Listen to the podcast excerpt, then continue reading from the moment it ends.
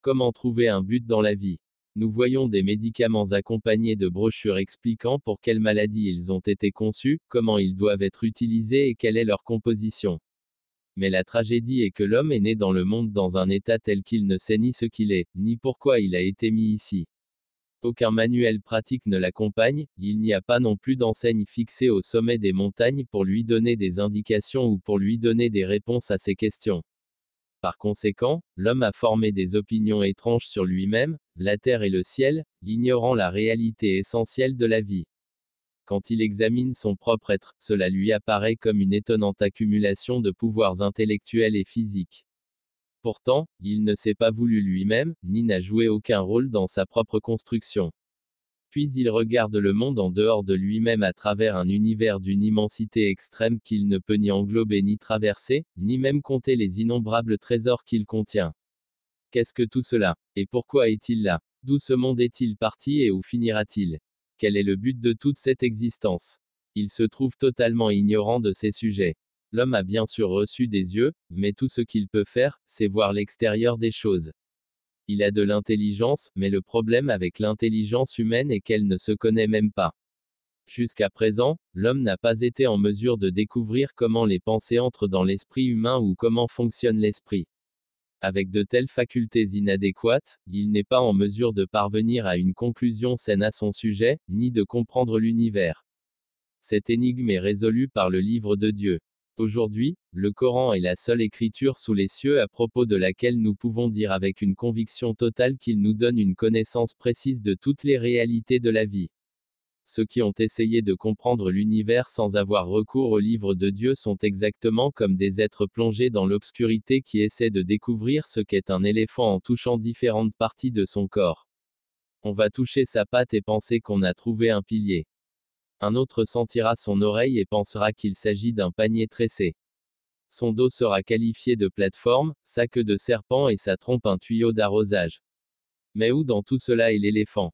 Peu importe la façon dont ces personnes rassemblent leurs conclusions, ils ne peuvent pas arriver à la bonne réponse. C'est la situation éternelle de tous les philosophes et penseurs athées. Dans leur tentative de comprendre la nature de la réalité dans l'univers, ils n'ont pas réussi à être guidés par la vraie connaissance.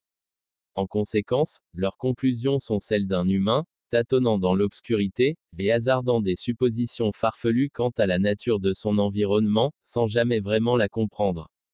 Il y a des gens dans ce monde qui ont consacré leur vie entière à la recherche de la vérité, mais qui, désespérés de ne pas pouvoir la trouver, ont même pris la mesure extrême de mettre fin à leur vie.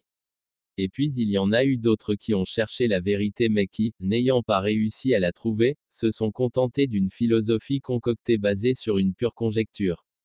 Alors que ces derniers, confondant conjecture et raison, ont compilé leurs conclusions et les ont présentées au monde comme la vérité, les premiers, eux, ont vu la spéculation pour ce qu'elle était, et l'ont rejetée, puis, angoissés par leur impuissance, se sont retirés de ce domaine.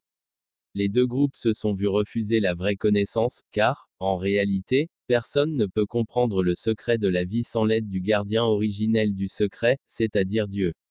Certes, l'homme a la capacité de penser et de comprendre.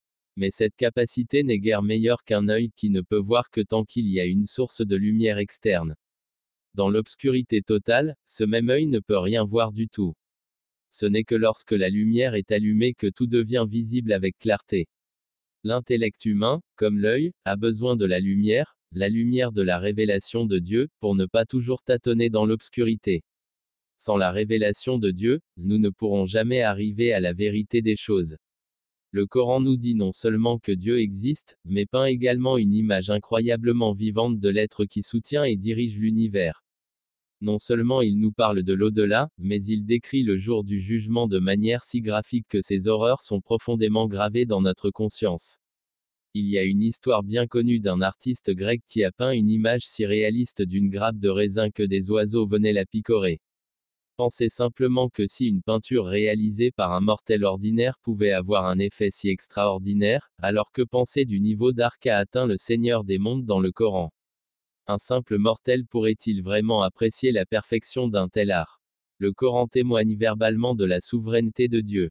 Il décrit avec force et clarté la grande force déterminante à l'œuvre dans le monde entier et nous donne des informations définitives sur ces réalités métaphysiques qui échappent au toucher et à la vue.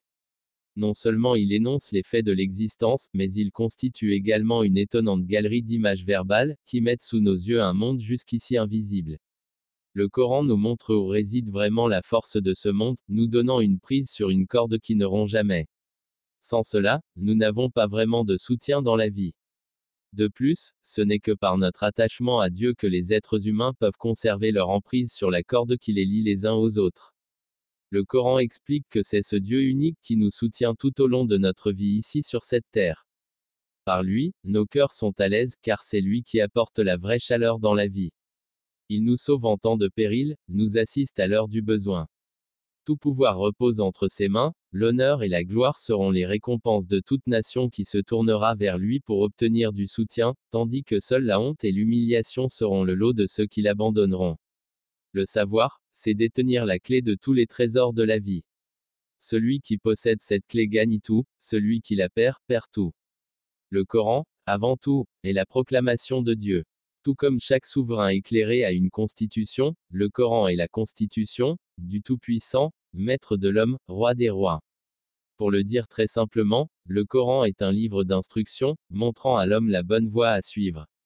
C'est une lumière qui guide ses pas chancelants, lui rappelant en temps opportun la volonté de Dieu, éveillant sa nature endormie et transmettant l'exhortation du Seigneur. C'est un livre qui, en lui donnant le sens moral de distinguer le bien du mal, le guérit lui, ainsi que sa société, de tous les maux.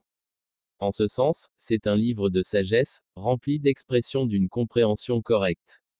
De plus, c'est un livre de loi qui nous pose les fondements même sur lesquels bâtir et organiser la société. En bref, il fournit tout ce dont l'homme, en tant qu'individu et en tant que membre de la société peut avoir besoin. Sans cela, l'homme ne peut jamais être gagnant, peu importe ses efforts. Comment une personne peut-elle évaluer si elle a réellement développé une relation avec Dieu ou non? Il n'y a qu'une seule réponse à cette question, en tournant les yeux vers l'intérieur et en jugeant comment son moi intérieur se trouve lié au Coran. Car la façon dont on se rapporte au Coran est un véritable reflet de sa relation avec Dieu. Le degré auquel une personne adhère au principe du Coran sera une indication sur de son attachement à son Créateur. Si le Coran est le livre qu'elle apprécie le plus, il va sans dire que Dieu lui est plus cher que tout autre mais si un autre livre est tenu en plus grande estime par elle, alors la personne la plus importante de sa vie sera son auteur, et non son créateur. De même qu'il est impossible de trouver le vrai Dieu ailleurs que dans le Coran, il est impossible qu'après avoir trouvé Dieu, un livre autre que le Coran lui soit plus précieux. Car le Coran est le livre de Dieu. C'est le moyen par lequel le Tout-Puissant converse avec ses serviteurs, son représentant vivant sur cette terre. C'est une échelle sur laquelle la dévotion de l'humain à son Créateur peut être mesurée. Lorsque l'être humain craint de se tenir seul, sans soutien, dans un univers insondable, le Coran apaise son esprit en lui indiquant clairement sa destination et en l'orientant vers elle. Dans le Coran, l'homme rencontre ainsi son Seigneur, voit ses promesses et se réjouit de sa bonne nouvelle. De cette façon, le Coran remplit un homme avec suffisamment de conviction pour définir sa place dans le monde donnant une forme concrète aux sentiments instinctifs qui tourbillonnent dans le subconscient de l'homme à propos de son Seigneur et Maître, le Coran met bel et bien ses pieds sur le chemin de la soumission à lui, le chemin de l'islam et le rapproche de Dieu. C'est ainsi que l'humain trouve son véritable but dans la vie.